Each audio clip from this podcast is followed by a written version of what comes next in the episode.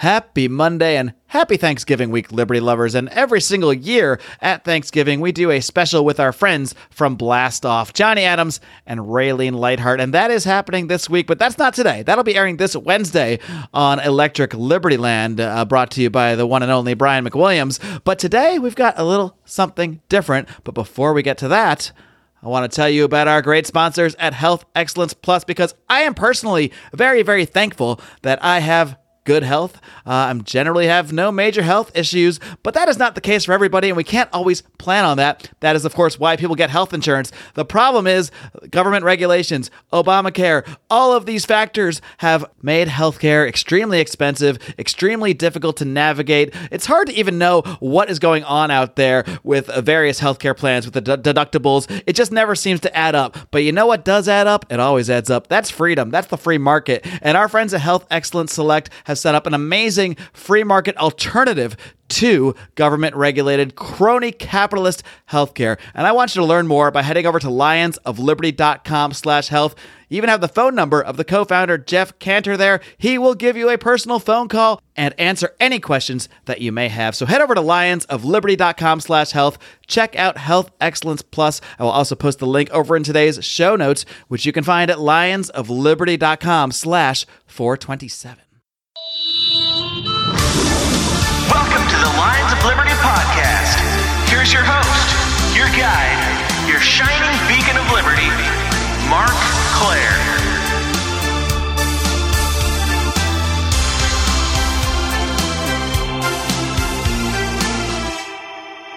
My guest today is a history professor and the host of the Dangerous History podcast. I'm very pleased and very thankful to welcome back Professor CJ Killmer. CJ, are you ready to roar? I am ready to go. You know, I really did mean to ask you something different. I, wa- I wanted to ask if you're ready to gobble, but I'm just so used to asking about the roar, you know? Yeah, gobble, gobble, gobble. I can do that too. You're ready to roar and get gobble. You know, you're ready for all animal sounds that we need to make today, and that's what I'm excited about. Whatever, emus, whatever it takes. Uh, well, you know, CJ, when I decided to uh, do a little deep dive into the history of Thanksgiving from a different perspective than the narrative that we've all been taught uh, from Thanksgiving or whenever, whenever, whenever we started to learn about these mythologies, uh, you were certainly the first one came to mind. Who came to mind? You're always looking at things from different perspectives and finding little nuggets of information that really change a lot of the traditional narratives that we've been told. And uh, you know, when it comes to Thanksgiving, I think the basic narrative is there were these guys, the Pilgrims. They fled oppression. They showed up in the New World here uh, in America, what would become America at, Plymouth Rock. They had an awesome meal with some local Native Americans. Uh, but as you might guess, there's probably a little more to this story. So uh, why don't we just start uh, uh, looking at the Pilgrims themselves? What can you tell us about the background of the Pilgrims and I guess a little bit of more of what they were all about that we don't typically hear from the history books? Okay, yeah. So they were hardcore um, Calvinists and they were a particular subgroup of Puritans. A lot of people kind of use Pilgrim and Puritan interchangeably. They just sort of think of guys with big big hats with buckles on them and whatever. um, but the the Pilgrims were a Did they at least wear the big hats and buckles? Is that part at least true? Yes, they did. Okay, that that God, part of the narrative is correct. Okay, Yes. great. I, I can handle a few changes to my history, but I really need that outfit to to stay consistent. yes, the buckles are verified. So Excellent. they um the the pilgrims were a group that wanted to basically they were separatists. They wanted to just leave the church of england entirely whereas the puritans at least initially wanted to try and reform the church of england from within to make it more calvinist less you know still catholic light um, and all that sort of thing the anglican church i mean. So um, these these separatists they they left england. They lived in holland for a bit over a decade but they didn't do very well in part because of the guild laws kept them out of some good jobs so they were kind of poor. And they also were kind of annoyed that the dutch were sort of socially tolerant and liberal even though they were calvinists too.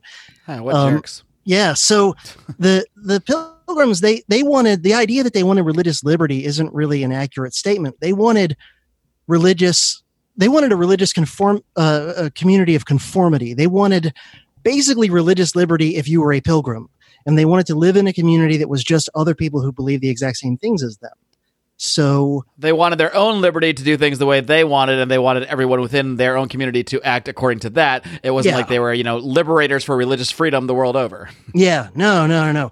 In fact, some modern commentators have said you know, they have more in common with the way they wanted to run things. The Pilgrims and even the later Puritans who who founded Massachusetts, um, that they had more in common with like Saudi Arabia. You know, they were like a, a Christian Protestant Saudi Arabia because they wanted to set up this theocracy and they were into like, you know, having people killed for witchcraft and sorcery and all these sorts of things. It's it's pretty some pretty pretty creepy uh, theocracy sort of a thing.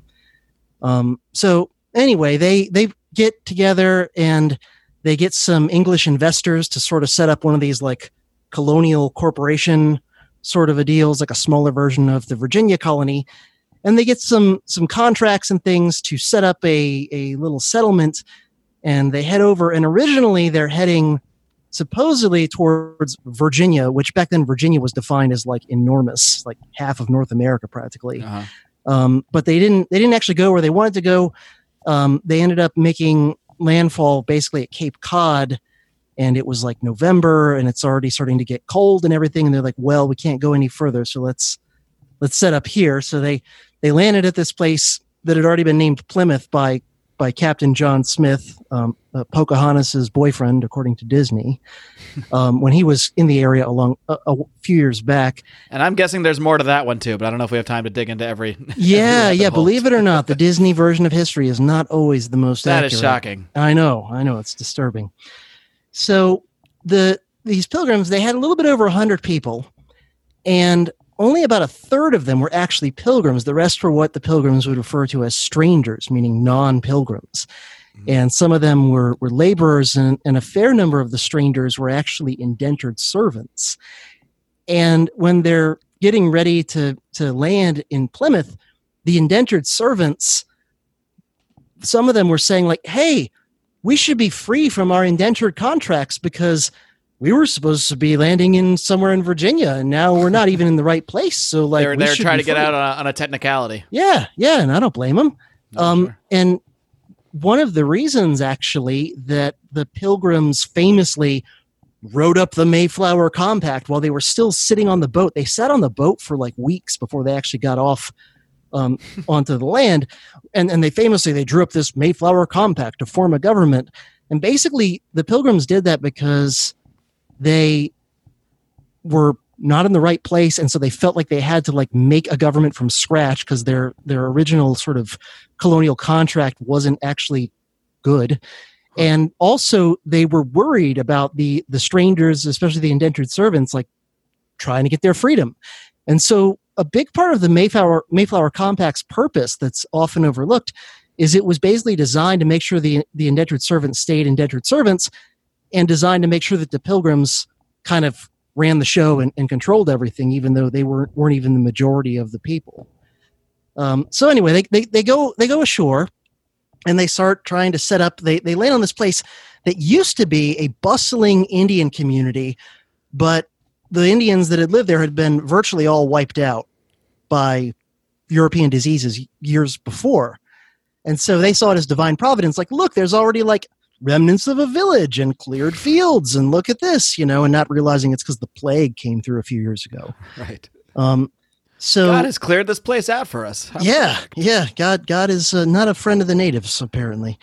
Um, so they start trying to set up their community, and they really have a bad go of it. They weren't properly prepared for this, and they landed at the worst time of year. They actually landed in December in Massachusetts, and a lot of the No, pilgrims, yeah, Without indoor heating. you know? yeah, exactly. And, and and the pilgrims, they were mostly like city people. They very few of them even knew anything about farming at all. Um, and so they had a hard time. Like half of them died over the first winter, um, and it was really rough. And one of the things that made the situation worse, and eventually, and we'll get to, they did get some help from the natives, at least to you know teach them how to get some food and stuff. But the first few years, even after they got some help from the natives on that front, they had a really rough time.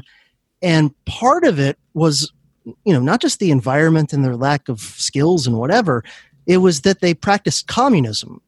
They had agreed that for the first seven years of the colony, they would basically try to practice something like absolute Marxist communism, you know, from each according to his ability, to each according to his need, where everybody would work and whatever they produced would be put into one communal, you know, storehouse and then everyone would take from it when they needed. And of course, the result was you completely destroyed the incentive of people to work really hard to take care of themselves and their family and all that. And everybody kind of half assed it, and everybody, you know, didn't contribute very much, but always wanted to take a lot. And that, that only made the situation worse as far as, as the starving goes. And so was it basically set up where you know different families, different whoever would, uh, I guess, you know, farm grain, or I don't know if you farm grain. I don't know how grain works, but you know they would they would produce whatever they produce, and instead of selling it to their fellow neighbors in some sort of market fashion, they would just what bring it to this central area, and then I guess the committee of, of whatever kind would decide who gets how much and who needs what. Yeah, basically the the pilgrim leaders, you know, from Governor Bradford on down you know they kind of made the decision. So it, i mean it was in a way it was like classic communism where where you've got you know like a central committee who's just deciding who gets what and you know and and it destroys the work ethic and all these sorts of things. And it got so bad that after 2 years of communism they didn't get rid of it entirely but the governor changed and added a rule so that each family could have a little piece of land that was just for them.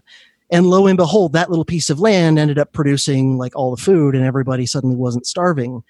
And to me, it reminds me a lot of anyone who's familiar with the old Soviet Union. You know, they had these giant collective farms run by the state, centrally planned. And as a result, the Soviet Union was always short on food, even though it has lots of great agricultural land. Um, and then sometime, I forget, maybe in the 60s or 70s, they allowed the people who worked on these giant state farms to also have like a little tiny, you know, kind of mini farm, almost like glorified garden that was just for them.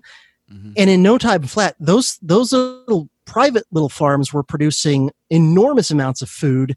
And I forget what the I read up on this a long time ago, but basically this tiny little percentage of the agricultural land was producing some ridiculous percentage of the overall food in the Soviet Union. And so, you know, similar kind of things saved the the pilgrims. And and I actually dug up a quote from Governor Bradford, which is really interesting because he's a hardcore collectivist in a lot of ways, and yet he admitted that, like, oh yeah, the the whole experiment with communism um, was a disaster, and we had to let people have a little bit of private property. And so, anyway, this this is Governor Bradford. This is 1600s, you know, old old English, but uh, if you'll in- indulge me, um, absolutely, um, it is it is kind of interesting to see what he actually says. So he says, "The governor." It's always a good sign when you're talking about yourself in the third person.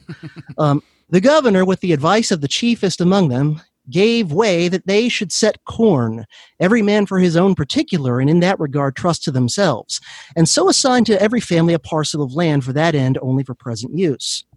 This had very good success, for it made all hands very industrious. So much more corn was planted than otherwise would have been by any means the governor or any other could use, and saved a great deal of trouble, trouble and gave far better content.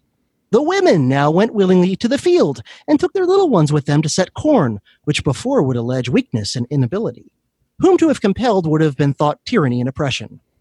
The experience that was had in this common course and condition, tried sundry years, and that amongst godly and sober men. In other words, he's saying these were, you know, generally people with a strong work ethic and a strong community spirit, and communism didn't even work among them. Uh, so he continues, may well evince the vanity of that conceit of Plato's, that the taking away of property and bringing community into a commonwealth would make them happy and flourishing.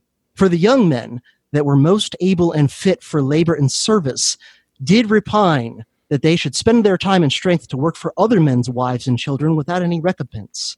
Upon all being to have alike and all to do alike, they thought, one as good as another, and so did work diminish. The mutual respects that should have preserved amongst men, let none object this is men's corruption. All men have this corruption in them.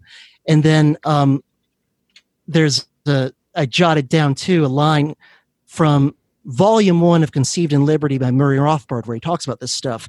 And after this long quote from um, from Bradford saying that the communist experiment failed and the privatization, partial privatization was a success, Rothbard adds this quote, the antipathy of communism to the nature of man here receives eloquent testimony from a governor scarcely biased a priori in favor of individualism. End quote. So right there is I know some some libertarians know that little detail about the the Pilgrim story. It's been in a few different uh, books by like some you know free market economists, but it's certainly not well known amongst the general public, and it's not mentioned in most American history textbooks. And that- he really uh, lays out a, a, a layman's case uh, of this example of why communism doesn't work, why that collectivist approach does not work. Uh, I guess I would have to think without really meaning to. I mean, he's just describing what he's seeing. I don't think he was trying to debunk, uh, you know, his entire collectivist philosophy. But uh, if you if you take it to its logical conclusion that full communism didn't work, a little bit of privatization showed uh, incredible results. I mean, the logical conclusion would be, well, then we want more of that part and less of the collectivism part. Yeah, and they eventually did. Um, I, I think they kept some amount of communism still until that seven-year you know term that they had agreed upon, and then at that point they they they privatized things you know quite a bit more. But you know the the Pilgrims and the Puritans too, for that matter, they were you know kind of knee-jerk collectivists. Their their version of Christianity was a very um, communal one. You know where it's not just enough that you believe the right things and behave the right way. It's you've got to be in a community where everyone else you know toes the line and and so you get a fair amount of like people snitching on their neighbors and reporting their neighbors for sorcery and who knows what you know All that classic stuff. yeah yeah um so anyway as we alluded to before they also got saved from starvation by some natives and the the crazy thing here is the story of Squanto which about I, th- I think it was three years ago now episode 126 of the dangerous history podcast. I looked this up earlier today because i couldn't remember when it was. Um, i did i did a detailed episode talking about the story of squanto because it's it's a wild story and we have contradictory sources so some of the details we're not quite sure on but I'm guessing if there was a Disney movie, I'm not even sure if there is or not related to him. It would just be he was a really nice Indian who befriended, uh, you know, these new people that showed up, and uh, you know, he showed them how to speak the language, showed them how to trade, and you know, that, the rest is the rest is history. And- and he it's probably probably a little more complicated. and he probably sang a whole bunch of songs too well, obviously, of That's- course. yeah, how else? How yeah. else would you communicate to people you're just meeting for the first time that don't speak your language? Absolutely. well, so the the pilgrims, um, you know, they they encountered some some natives early on that, that spoke English. There was there's one guy that they encountered first who spoke a teeny bit of English, but then they found this guy Squanto who spoke English fluently, and it turned out that he had been abducted by uh, English. There were English raiders who came to to Massachusetts, sometimes trading and sometimes raiding, and sometimes kind of blurring the two together. Um, they would trade with the Indians, and sometimes they would also grab a few of them and kidnap them and ship them back uh, to Europe, where they were sort of treated as like like souvenir slaves in a way. Like they weren't put to hard labor usually, but you know, you'd kind of have them around as a curiosity, and like they could be your butler or something like this. it was sort of a trend in some European countries at the time. Because And- they were uh, you know so so uh, unique i guess it was seen as what like sort of a, a badge of, of honor in a way like look i got an indian all right It's Yeah. not just a normal slave it's not just some indentured servant Exactly. this guy Exactly, exactly. I mean, it's like someone with like a really, you know, the, the attitude is like someone with a really weird exotic pet, you know, Right. basically. Like, oh, I've got a chinchilla, you know, what do you have? Um, so, oh i just have a dog oh, okay. yeah, I, I don't have any pets at the moment. I used to have snakes, but, um, but anyway, the the story on Squanto is at least once he was kidnapped and shipped over to Europe, and it's possible, according to some versions, it's it may have actually happened to him a couple of times. He may have actually been kidnapped, then managed to get back to America somewhere, and then got nabbed again. Um, but either way, he spent some significant amount of time um, in Europe and you know learned english and kind of learned some of the ways of the white man and it just so happened that during the years he was gone is when all the diseases swept through and killed like 95% of the indians in his whole neighborhood. I guess he got nabbed at the right time. Yeah yeah so you gotta get kidnapped it's, it should be right before right before your uh, people get wiped out. Yeah i mean the good news is he he made it through that that particular epidemic. The bad news is when he got back he found out that like all of his all of his buddies and family and whatever were pretty much gone. Um so he he he ended up being the main kind of like go between um, between the the pilgrims and the the um, Indians in the area, which were I think the the Patuxet or something like that, which was a subgroup of the Wampanoag Confederation that by the time the pilgrims got there, there were around a hundred of them, where there you know used to be a few thousand. So we're literally talking like ninety five percent. Were those of the same tribe that had been wiped out previously, like by diseases, or were these like different, you know, different groups? No, they were they were the remnant of of the group that had been virtually wiped out by disease. Gotcha. So anyway, that that's that's how the the um, the pilgrims were able able to establish you know communication um, with You, the- you would think at this point that those remnants, that anyone that survived, uh, you know, the diseases brought over by you know previous groups of Europeans, and even considering Squanto's, uh, you know, his his run-ins with Europeans, that they would steer steer well well clear of these people when they came in. But um, you know, I, what do you think were some of the reasons that these groups and Squanto himself were still, I guess, uh, able and uh, willing and able to uh, still interact and trade with and, and talk to these pilgrims who just showed up after all the you know the negative experiences uh, Yeah. with previous encounters? they they definitely were a bit you know cautious and standoffish. And and they had been before. They had you know, even even the initial people trading and raiding through the area the indians had always kind of kept them at arm's length but they ended up getting disease anyway uh, just from from a little bit of contact. But what happened was the and, and the pilgrims of course explain it as like oh god is is making these indians be nice to us. But actually what it was was that particular group of indians in the area around plymouth they were worried about the kind of rivaling um, i think it was the narragansett tribe that was a little bit further inland which had been sort of traditional rivals and enemies of them before the white man showed up. And what had happened was the indians nearer the coast got got hit much worse by disease than the indians further inland. And so the indians by the coast what was left of them they were like looking for allies and help against the other indians. And so that's what actually made the the group led led by the chief he's mentioned in all the Thanksgiving stories, Massasoit. Uh-huh. Um, what what made him like open to trying to be friendly and basically making an alliance with the Pilgrims was he saw them as potential allies against the other Indians that he was worried about because they, like I said, they had not been hit as hard by disease, and so there were still a fair number of them. Um, so so you know you get this alliance of convenience, and it's out of this that you get um, you know the the Indians teaching them some farming techniques and things like that, and then eventually you do get the first Thanksgiving. Um, I will say, just as a side note, what ends up happening with Squanto after that is kind of interesting. He never quite fits in with anybody. He's sort of like a man with one foot in each community, and neither community fully trusts him. Um, the the pilgrims they certainly appreciated him and kind of liked him, but they always you know saw him as an outsider to some extent. And then the Indians they they didn't trust him because he had spent so much time among the white folks, and um, also eventually it it seems that it's possible that Squanto may have been uh, plotting against Chief Massasoit, and Massasoit got wind of it and kind of at one point even wanted to kill Squanto, but the Pilgrims actually protected him and hold It's like House of Cards Thanksgiving edition. yeah, yeah. I mean, there's all this drama. It's it's really crazy. But anyway, um, Squanto ended up dying of some unknown disease. I think within about two years of the first Thanksgiving.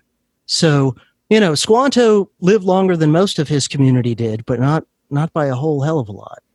So, So- is there anything more to that first Thanksgiving itself then? Because it's obviously, like I said, uh, when we're taught in kindergarten, you know, we just think it's just a, a happy, happy gathering of, of two peoples coming together and, and being thankful for everything the earth has provided for them. But uh, it sounds like it might have been even more, uh, maybe the coming together of a, of a military alliance or, you know, something, you know, slightly less cheery cheery. Yeah, I mean, definitely there there's some truth to the overall idea because it was it was celebrated um, in the fall, probably in October of 1621. So so basically after at, at the time of their first harvest. So you're telling me the Canadians have it right when they celebrate uh, Thanksgiving? Yeah, it was celebrated more often in October in America for a while um, until it kind of got by the Civil War. It got sort of pegged in Dece- in uh, uh, November, but they it was in part sort of like you know thanks for the the harvest, and obviously the Pilgrims would have seen it as you know thanking God kind of a thing.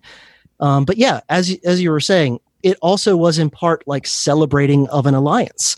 You know, celebrating an alliance of these two communities against the more numerous Indians further inland.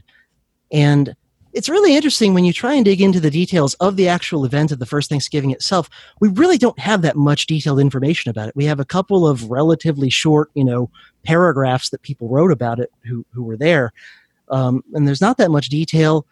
We're pretty sure it was in October, but don't know the exact day.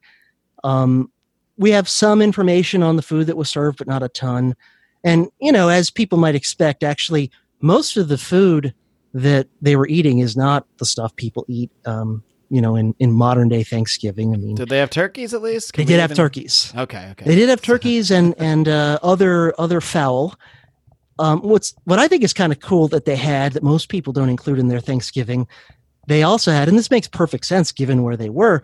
They had venison and they had lobsters and they had lots of fish. They can make a, a serious version of a, a turducken with, with tho- those various animals. Yeah, yeah, yeah. I've, I've, uh, I didn't have any venison at the time, but um, one Thanksgiving a number of years ago, I actually did a few lobster just to, you know, just to kind of throw a bone to historical accuracy. I love it. I love it. You could do the venison and then the turkey and that, and then the lobster tails inside the turkey. I mean, there's a lot of possibilities here. Yeah, you could do some cor- some sort of weird like um, uh, low country boil kind of a thing. Throw some some corn on the cob husks in there. Who knows? So when did the, when did Thanksgiving become like an actual American tradition out of this? Because obviously, I mean, this is still well, well before we even have a country. Was this something that was just celebrated locally after that, or was it something that uh, kind of people kind of went back afterwards and pieced together and just sort of formed a holiday out of? No, it, it became a tradition, um, maybe not always observed everywhere in America every year. Um, it, it definitely was more common in the New England states for a long time. And, you know, each kind of colony or then state would maybe celebrate it on, on a different day or whatever. They weren't all, you know, marching to the same drum on that. But, you know, it, it was a common thing that there would be in the in the autumn some sort of feast to celebrate the harvest and all that. Um, but then it, it started to get, and- there there were like some of the earliest proclamations of President Washington and proclamations of the Congress and whatever, where like they would pick a particular day for a Thanksgiving feast. Some of those years in the early years of the Republic, but you know it was it was not real strictly defined. It wasn't a nationwide. Everyone's in agreement on it, whatever. Um, and that that started to come into being with the Civil War um, and then it started to get more more standardized on that. I forget if it was, I forget if it was during the Lincoln administration or if it was later when they specified, you know, that it would be uh, always the third Thursday in November. I forget exactly when that became the day, but you know, it's obviously then over time it's entered into American mythology with all this. You know, pageantry and imagery and mythology of national origins and you know America's rendezvous with destiny and um, exceptionalism and you know Providence favoring America and all these sorts of things. You know, it, it all kind of gets blended up and wrapped together with a mixture of some real stuff and then a mixture of a fair amount of BS. Real events plus Disney version of events equals uh, American holidays. Yeah, yeah, yeah. Basically, it's it's shoehorned in into serving that that founding myth function, and it's kind of interesting. Um, some modern commentators have pointed out that you know everybody kind of focuses on the Pilgrim story in terms of like the origins of colonial British North America, uh, but Jamestown was founded like 13 years before. But of course, Jamestown is in many ways an even darker and, and more messed up story in its early years. So, you know, they kind of like just ignore that as the founding first little myth there um, and skip to the pilgrims because the pilgrims, while it's got a pretty thick veneer of BS, it's at least it's at least more amenable to giving the propaganda treatment um, than is Jamestown. There's not much you can do with Jamestown that that looks, you know, both plausible and nice. I mean, everyone You can spin a much cheerier tale out of this, thanks- this Yeah. Thanksgiving feast, I'd say. every, everybody kind of knows that the Disney version of Pocahontas and whatever is like complete BS, you know, in a way that most people don't quite know that the Thanksgiving story is BS. Hold your horses, kitty cats. I have to jump in here for one second and tell you about another great libertarian podcast. And this one is not your typical podcast. This one doesn't really focus so much on the ideas of liberty, but on music. And who doesn't love music in some form or another? I, I guess some people don't, but who really wants to know those people anyway? Let's be honest. Anyway, the show is aptly titled Sounds Like Liberty.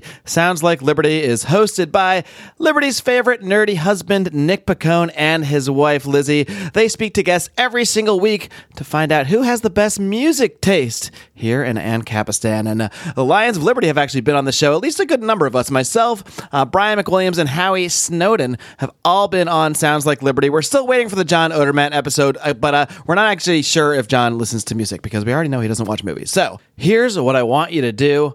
I want you to go ahead and go on over to ancapmusic.com and check out Sounds Like Liberty or just search Sounds Like Liberty on your favorite podcatcher. That's all I do. I, I stick completely to the podcatchers, but Sounds Like Liberty is an excellent show and really does a great job of merging culture, music, and liberty together. I highly recommend this program. If that wasn't enough, the show is co hosted by an African American female ANCAP. I mean, what, what more could you ask for? And by the way, Nick did tell me to say that in the ads.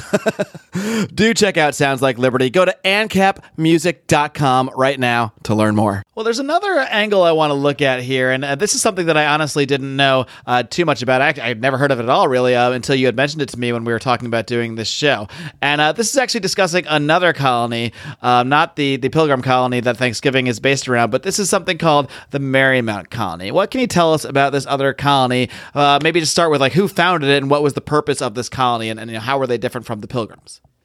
Okay, so the the Merrymount colony is led by this guy named Thomas Morton, and you know they're kind of doing a similar thing, although they're not as much of like rigid theocrats or anything as the Pilgrims. But you know they're looking to found a community, and they're also looking to uh, do some business and profit. And you know they they were as, as were the Pilgrims, but the Merrymounters were actually better at it. They were they were trying to um, produce things ultimately to sell, not just to survive, and to also trade with the Indians because there were a lot of things the the Indians had that the Europeans would value, and vice versa. You know, the Europeans would want furs and hides and things to ship back to Europe, and then of course the Indians would want European tools and guns and goods and stuff, and and, and liquor too when it was available. And uh, and so anyway, the Merrymount group they were a very different group. They were they were not Pilgrims. They were not Puritans. They were people mostly from southern England who were what are known as high church Anglicans, which means they're they're Church of England people that are like rather Catholic and even pagan. And so, in many ways, very much the opposite of pilgrims or Puritans in their theology, in their religious practices, and in their social attitudes. Apparently, by like 17th century standards, the High Church Anglicans were pretty pretty socially um, uh, tolerant. And so, anyway, they set up this colony called Merrymount. It's not that far from Plymouth. It already sounds more fun just on Oh. the name alone. A- Absolutely, it, it's basically like you're you're putting I don't know you're you're putting Las Vegas like right next to um, right next to Mecca or something like this. You know, it's it's quite a contrast. right. So the the the present day site, if anyone's interested, is the town of Quincy, Massachusetts. Um, so it's really not that far from from Plymouth, but it is you know separated from it. And um, this is something, by the way, that that uh, Murray Rothbard talks about this a bit in in Volume One of Conceived in Liberty, and also Thaddeus Russell talks about it briefly in I think in the first chapter of Renegade History of the United States. So the Merrymounters they set up this community that's like super laid back and mellow. Uh, they're often like partying and whatever, but they're also still managing to to work and do business and actually, at the time, be more profitable than the Plymouth. I- I'm colony. presuming they didn't set things up like the Pilgrims with this attempt at, at communism. No, no. To my knowledge, they they never messed with anything like that. And I mean, it's just a much better sounding place. Um, there's you know much more just toleration for people doing whatever. They they often would socialize, party, and even uh, uh, interbreed with some of the Indians in their area. They like got along super well with the Indians that they encountered. They they hung out like you guys are going to share food. We're taking this to another level. yeah. Oh yeah, they're partying together. I mean, literally, that's that's what the sources say. And and you know the the Merrymounters, they're they're getting Indian girlfriends and whatever. It's like, and it, and it shows that that you know white folks and Indians could actually get along pretty decently when when a good faith uh, effort was made. Amazing So- things happen when you uh, choose to party with people instead of uh, choose to slaughter them. Yeah, yeah, party and then do business, and like it was working. The the Merrymounters were were making more profit than the Pilgrims were, and they um, they also another thing. Thomas Morton uh, freed the servants in his group. He gave them their freedom, the indentured servants. He gave them their freedom and actually like let them in on the business, on on on doing business with the Indians and all that. And hmm. so, not only were more people wanting to move there than wanting to move to to Plymouth, and the, and the Plymouth people they they only wanted, you know, people like them for the most part, other than a few indentured servants to move there. Right. But then also, people who were indentured servants in Plymouth got wind of, oh, just you know, however far away it was, a day's walk or whatever. There's this other community of Englishmen who are like having fun and partying with the Indians. And uh, oh, and they might even give you your freedom and, and let you in on the business if you if you make it there. You know, so not surprisingly, the the Merrymount colony started to grow a lot faster than the Plymouth colony of the Pilgrims. And basically, you had this guy who, by this point, had almost become sort of a quasi military dictator amongst the Pilgrims. This guy, Captain Miles Standish. And the Plymouth colony, they had their governor, but Miles Standish, by the mid 1620s, he was sort of taking the initiative to really like make things more authoritarian even than they already were in Plymouth. And he immediately uh, hated the Merrymount colony when it showed up. And once it started to, to get more profitable and attract more people than the Plymouth colony, uh, Miles Standish decided this thing's got to go. So he he marches up there. I, I think I think Merrymount began in 1625, if I remember right, and I think it's only three years later that Miles Standish is like, "All right, we're shutting these people down." Just And so- uh, out of out of pure jealousy, I guess, huh? Yeah, and out of like they couldn't live with the fact that someone who believed the opposite of them on almost everything was like just up the road And living in such a way and they're succeeding which like really kind of rubs the pilgrim's nose in it and everything right? Uh-huh. that god's god's not smiting them so miles standish decides he's going to be the hand of god i guess. So he marches up there with an army of pilgrims and they basically attack the place and um, they tell thomas morton that if he'll surrender that they'll they'll kind of give him and his people safe conduct and then they surrender and then the pilgrims end up attacking anyway and they grab um, they they grab thomas morton and they imprison him. They almost kill him and they drag him down to uh, plymouth and they try him in one of their courts which you know legally speaking shouldn't have had any right to try a guy from from a neighboring colony.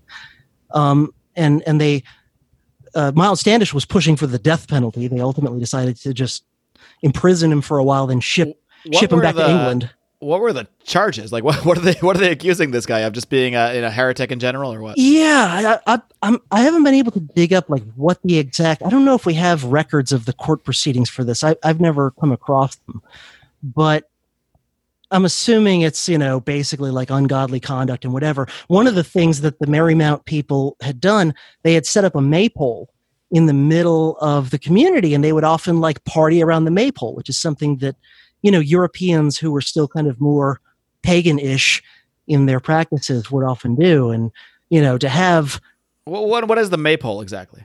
oh it's just like a, a pole that you would set up in the middle of town sort of like in the town square um, and, and you would decorate it and it would also sometimes i think it would sometimes also be used almost as like an early version of social media like people would post notes on it for people and stuff like like notices So and their things. status update. Yeah, exactly, exactly. So, um, but but to the pilgrims, all of this is like paganism slash Satanism, and the fact that they're dancing around this pagan, you know, symbol sometimes with Indians who they might be drinking and populating with too. Uh, to the pilgrims, like this is all like it's right up there with witchcraft and sorcery, basically. Right. So anyway, they they shut the whole place down. They imprisoned Thomas Morton, almost killed him. Miles Standish apparently was considering possibly just murdering him while he was in custody when he couldn't get the death penalty, but he guess he decided not to. So they shipped him back to uh, back to England and, and, and basically destroyed the colony. And uh, there's a there's a short story by Nathaniel Hawthorne, who is you know most famous for Scarlet Letter and stuff like that. um, written in the 19th century called The Maypole of Merrymount. And uh, once you get past the kind of weird language to our, our ears, our eyes, um, it's a very interesting short story because he very kind of, and I think he's mostly just sort of, you know, guessing and making up the details of what happens. I don't know if we really know. But in the story, he basically has it so that when the grumpy pilgrims show up to shut down Merrymount, there's actually a wedding going on of like two beautiful young people, and it's this beautiful kind of paganish sort of wedding ceremony and whatever. And then in come these grumpy, dour pilgrims, all in black, pointing blunderbusses at everybody, shutting it down, you know, and, and basically telling them like the party's over.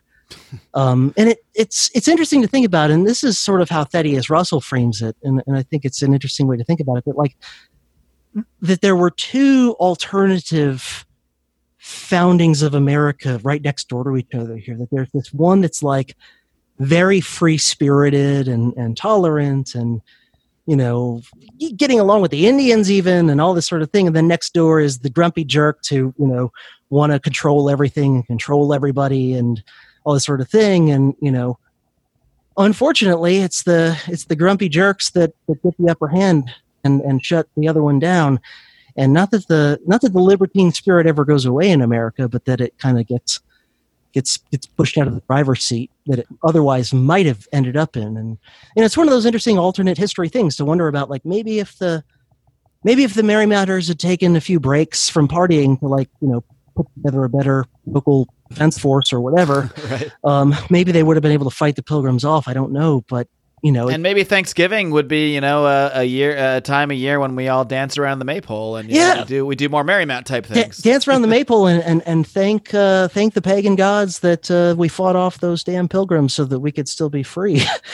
um, and it, yeah, it, it really is like literally. Sometimes you have to fight for your right to party. well, that's as good a, a, way as any to wrap things up. Uh, talking about our little libertarian lessons we can get from Thanksgiving. One thing, one more thing I did want to talk about. What was the ultimate fate of of Plymouth Rock of that Pilgrim colony? Um, obviously, they they dabbled in communism. Things got better when they you know uh, accepted a little private property. They took out the Merrymount colony because they're having too much fun. Whatever became really ultimately of Plymouth Rock. Well, it, it never really flourished. It never got very large in population. And, you know, they eventually like made a living and were self-sufficient, but they never, they never really prospered very much. Um, just 10 years after the founding of Plymouth is when the Puritans, the non-pilgrim Puritans, the non-separatist Puritans, when they started showing up in Massachusetts in much larger numbers. And for a while, Massachusetts and Plymouth were legally two separate colonies. Now, Plymouth was tiny um, it's like one town and the area right around it. Massachusetts was much larger, but for a bunch of uh, decades they were technically two separate colonies, and then um, somewhere I think around like 1680 or 90 or something like that um, is when because the Plymouth colony by that point was still this tiny little group of people, and they basically just sort of got absorbed. Um, I, I think basically more or less voluntarily they got kind of absorbed into Massachusetts. So, gotcha. you know, the people never went away, but but the Plymouth colony stopped being a separate entity. All right, CJ. Well, I really appreciate you coming on, doing this little deep dive into the the dangerous history of Thanksgiving. We'll talk, I'll call this a dangerous look at Thanksgiving. How about that? And uh, before I let you go, CJ, why don't you just uh, take a minute to give a little wrap up of how everybody can find uh, your podcast, of course, Dangerous History, and uh, feel free to plug away on any anything else you got going on, any big projects you got going on, any uh, big series you're currently in the middle of. Feel free to just give everybody the full roundup of what you got happening at Dangerous History. Well, thanks. I appreciate that, and thanks, of course, for having me on. It's been fun. Um, yeah, the the podcast is Dangerous History Podcast. It's go to dangeroushistorypodcast.com. You'll get to my website, and you know it's available in all the usual podcast venues. Just put in Dangerous History Podcast, you'll find it. And it's you know history from a, a libertarian, anti-establishment, skeptical kind of point of view. Always trying to look for the the perspective on things that people have not been exposed to before, or likely have not anyway. And uh, let's see, yeah, got a few different things in the works. I'm in the middle of a many part series going super deep into the life and career of Woodrow Wilson. Um, let's see, I'm hard at work on the third episode in that series right now. I'm hoping to get that out before the end of the month. We'll see. Um, other than that, I've also got my Um, I'm working on my Dangerous History Lyceum course, Rise of the American Empire. I've got the first lecture on that already available, working on the second one, and that's for folks who support me via Patreon or Subscribestar at 15 bucks a month or more. In addition to all the other bonus material that the lower levels of support get, those who go for the $15 or higher level, they get access to this course that I'm making Rise of the American Empire from Independence to the Present Day, looking at American history in the way that you would look at like the rise of the Roman Empire, the rise of the British Empire, through an imperial lens of analysis. So anyone who's interested can check that out. Of course, you know, I've, got part of the first lecture available on the public feed if you want a little sample. Um, but if you want more than that, you've got to you've got to throw down for the paywall you know, you got to make them pay at some point, or else you know what, we're just going to be doing this uh, forever and living out of you know living out of uh, teepees or, or something like that. You know. So. Yeah, yeah. I'm I'm generally not a believer in the labor theory of value, but I make an exception for myself. exactly. We often make make exceptions somewhere, especially when it means we uh, taking a little revenue for in exchange for our hard work. Well, uh, CJ, we really do appreciate all of your hard work and all of your knowledge on these issues, and uh, we look forward to doing some more deep dives on various topics in the future. Keep up the great work, CJ. Keep on roaring and uh, keep on gobbling too while we're at it. All right. Thanks very much. And uh, anytime you want me back on, just let me know. All right, kitty cats, I hope you enjoyed my conversation with Professor C.J. Killmer. If you're at all into history, you have got to check out the Dangerous History Podcast. It is bar none. Uh, I don't know if it's the best. Dan Carlin's awesome too, but it's definitely one of the best uh, history podcasts out there. It's my personal favorite because I don't always have 17 hours to sit through a Dan Carlin show, to sit through hardcore history. That is, of course, a great, great program as well. Uh, yeah, but this, I was really glad to do this little deep dive on Thanksgiving, uh, debunk some of the myths and learn some libertarian lessons perhaps from the past. And uh, but now we're going to look to the future, and the future, the future is uh, full of merriment, you might say. Uh, I think we're actually going to take after the residents of Merrymount this coming Wednesday when we have our annual Thanksgiving special with our friends Johnny Adams and Raylene Lightheart from Blastoff. That will be airing this Wednesday on Electric Liberty Land. Of course, Brian hosts that show every single Wednesday where he brings you his weekly shot of comedy, culture, and liberty, and of course, so much debauchery. And that's really what you're going to be hearing this coming Wednesday. And then, as always, John will be wrapping things up on Felony Friday. This one's a Felony Black Friday, I guess. So I have no idea if John has any specials he's going to be offering you or anything like that. I don't even know. I don't. We don't talk about this kind of stuff. You know, he does his own thing, but I can certainly tell you that if you want Black Friday, if you want Cyber Monday deals, I can tell you what link to go through, and that is the link that we have at lionsofliberty.com slash Amazon. If you do any of your holiday shopping through that link, your Black Friday deals, your Cyber Monday deals, just your toilet paper, I don't care what you're buying, anything you buy through that link will give us a little kickback, and it costs you no extra money at all. So that's a really easy way to support this show uh, that we probably don't mention enough, but it is the holiday season. So lionsofliberty.com slash Amazon for all your holiday gifts, your Black Friday deals, your Cyber Monday deals. Please do your shopping through there. Help out your favorite libertarian podcast. And if that's just not enough for you, you can of course support us directly on Patreon over at patreon.com slash lions of liberty. We got tiers, tiers, tiers. We got tiers for everyone, starting as low as $2 a month, which lets you access our live streams. Of course, they go higher and higher from there. Our new Nittany level at $50 a month will allow you to choose certain shows that we do. You can choose a conspiracy corner topic, which will be a public show that will be released on the public feed. You can also choose to have us do a movie review. Basically, you get con- to control our content directly at that level. And of course, at $100 a month, you even get a weekly advertisement on one of our three shows. That's one of those spots is currently taken up by the aforementioned Nick Picone and his great show, Sounds Like Liberty.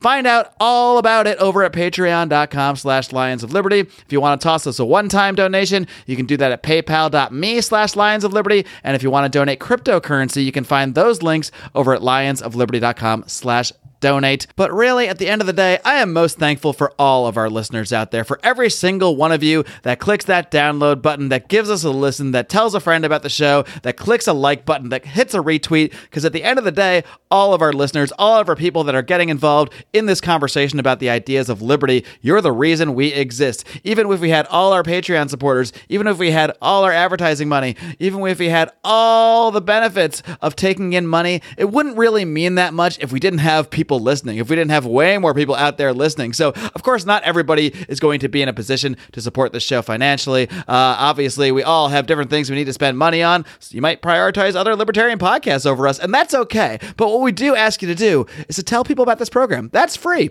Shoot an email to somebody. Hey, you're interested in the ideas of liberty? There's an awesome show called Lions of Liberty. Check it out. They've got this cool format. These guys are awesome. Blah, blah, blah, blah, blah. You know how it works. Talk us up if you like. If you're really thankful for this show, if you're as thankful for us as we are for you, that's all we ask of you. We ask you to click that share button, click that like button, leave us a five star rating and a great review on iTunes, on Stitcher, wherever it is that you listen to this program. Because if you do that, we'll keep doing this and we're going to keep spreading these ideas of liberty. That's a fact, my friends. That is a undeniable fact. Almost as undeniable as the fact that we are going to have a ridiculous, ridiculous time this coming Wednesday. If uh, our history is any sort of indicator whatsoever, uh, I will not be feeling very good the next day. But I do encourage you to hit that subscribe button so you don't miss anything and so you don't miss this Thanksgiving special this coming Wednesday on Electric Liberty Land.